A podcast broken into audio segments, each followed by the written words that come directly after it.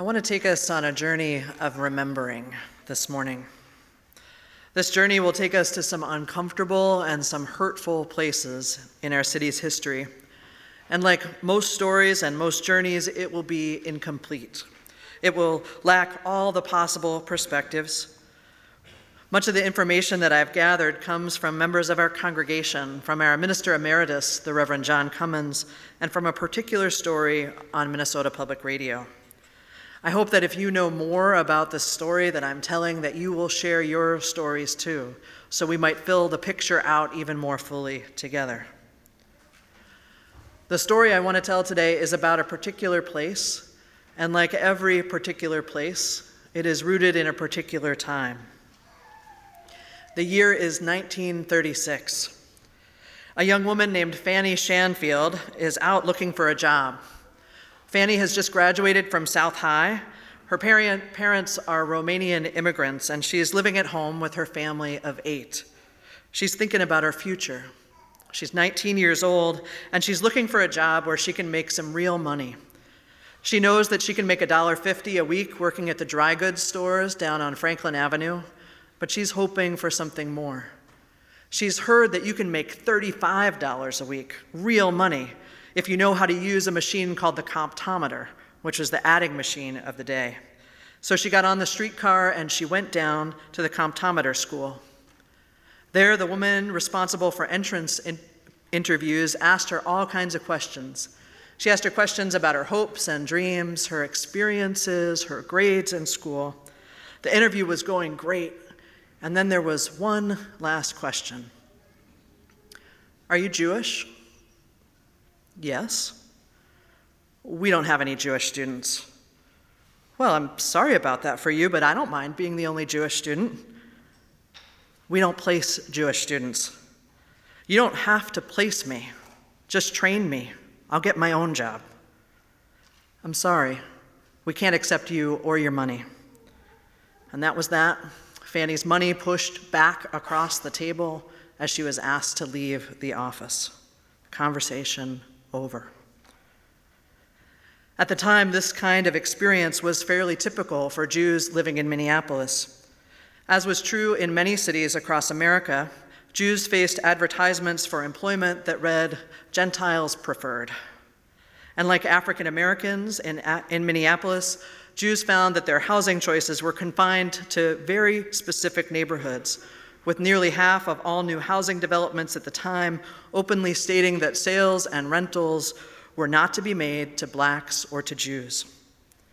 In many ways, the anti Semitism that Jews faced in Minneapolis at the time was consistent with the anti Semitism that Jews were facing all over the country.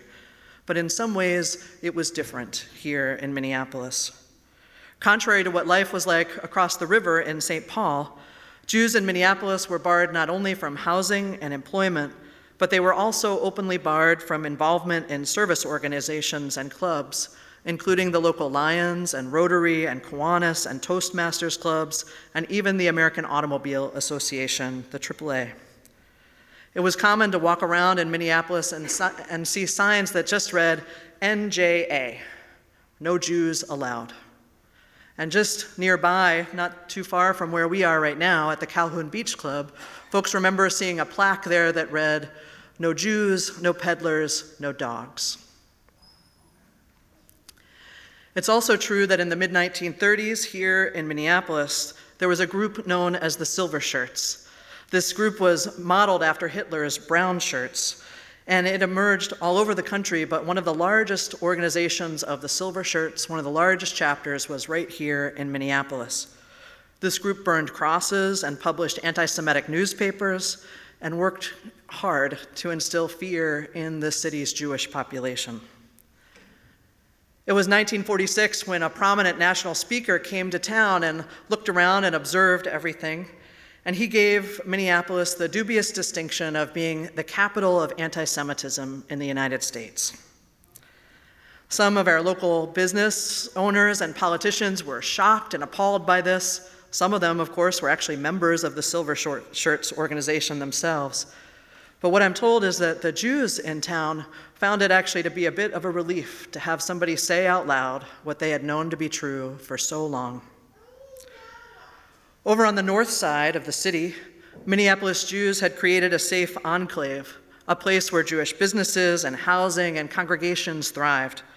Most of the city's 16,000 Jews lived in that community, and many of them would say that it was that community, those neighborhoods, that provided any sense of safety and possibility and mutual care that saved them.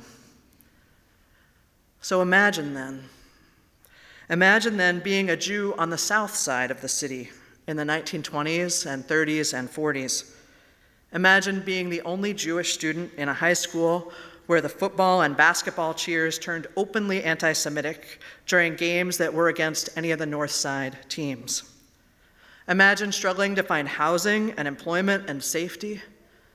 And then imagine that you're part of a religious community, a synagogue that is the first conservative Jewish community in Minneapolis. Imagine that your religious community is able, for the first time, to construct a building just for your congregation. In the context of this city, at that time, with this truthful but awful distinction of being the capital of anti Semitism in the United States, what might you build? This building. This building we're in today, constructed and opened in 1927, is the embodiment of that moment, of that history, of those hopes and dreams.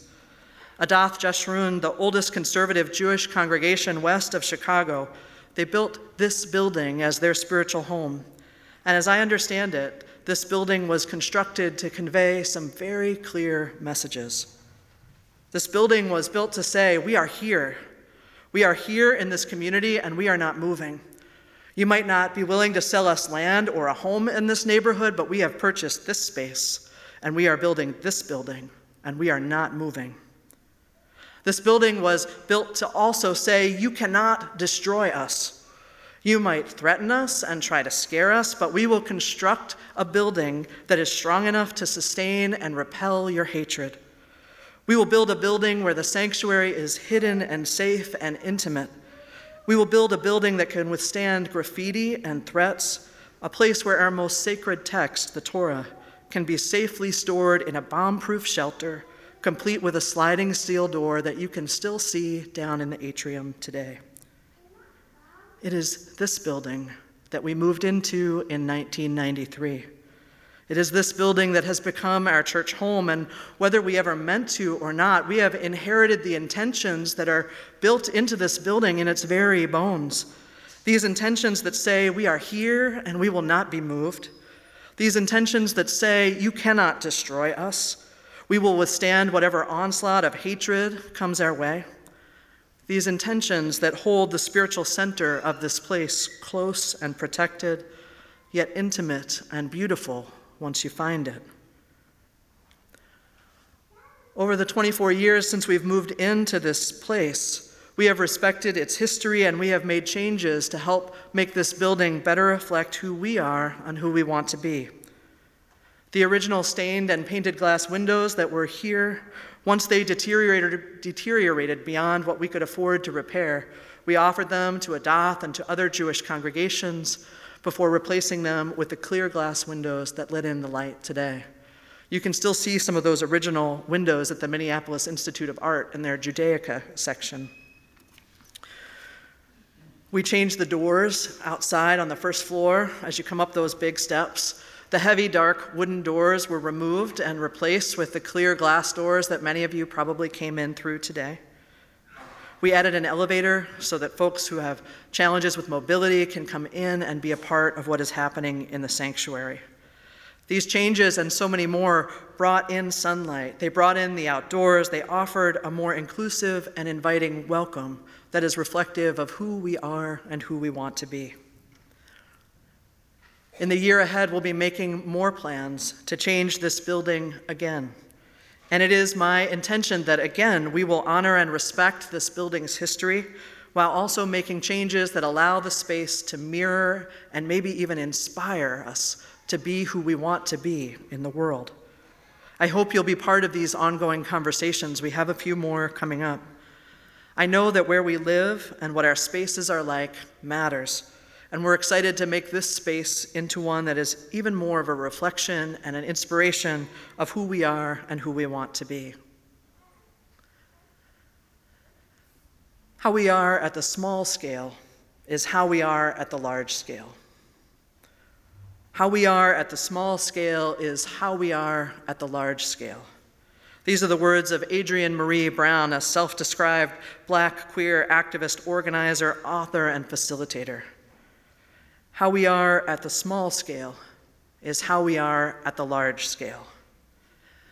I've been sitting with this quote, instinctively affirming it and wondering what it means for us. What does it mean for our spiritual lives, for our work for justice, for how we create community, for this building, for the intentions that we set for ourselves and our homes and our ways of being? How we are at the small scale is how we are at the large scale. On the small scale, we practice here how we want to be in our small groups at church as we lean into deep listening, as we learn to trust the wisdom in each of us, as we hear and tell our stories and our truths. On the small scale, we set our intentions for our spiritual practices. We look for things that will support us and offer balance and equanimity and hope. These spiritual practices that can draw us back into feelings of wonder and awe, that can lead us to ask for help when we need it, to say thank you and please. On the small scale, we do what we can with what we have right where we are as we act for justice. There's a theory in social justice organizing that is based on the concept of fractals. This is how Adrienne Maree Brown explains it. She writes A fractal is a never ending pattern. Fractals are infinitely complex patterns that are self similar across different scales. They are created by repeating a simple process over and over in an ongoing feedback loop. In essence, she's saying a fractal is something that is the same on the large scale as it is on the small scale. You might know this as a Fibonacci pattern. These show up all over the planet in the form of cauliflower and broccoli and ferns and deltas in the veins of our bodies and the tributaries of our rivers. This concept of fractals that she describes has left me wondering what if our building, what if our smallest act is a part of a fractal pattern? What if it matters on the small scale how we interact with our friends and coworkers and fellow volunteers? What if it matters how we pass people on the street or in our cars? What if it matters what we build and what we change here? What if it matters how we talk with children and elders and mentors and loved ones? What if we are, in fact, practicing with every word and deed, building the world that we long to create. Now, I'm sure this concept is not new to you. Maybe it's even there on your coffee mug in the words of Gandhi Be the change you want to see in the world. Maybe you've heard it another way, too transform yourself to transform the world. Or maybe you heard it in the ancient wisdom teachings today that we cannot have peace between nations unless we have peace in our heart. Now, the good news of this theory that comes to us from so many different times and places, the good news of this theory is that there is always a place to start if we are wanting to create justice and peace and love in our world. There is always a place to begin. It is right here in our own hearts, in our relationships, in the communities that we create. There is always a place to begin. It is devastatingly clear to me Adrienne Maree Brown writes It is devastatingly clear to me that until we have some sense of how to live our solutions locally, we won't be successful at implementing a just governance system regionally, nationally, or globally. And one of the ways we can start to do this, to make these changes, she says, is to move away from the idea of strategic planning and move toward the idea of strategic intentions.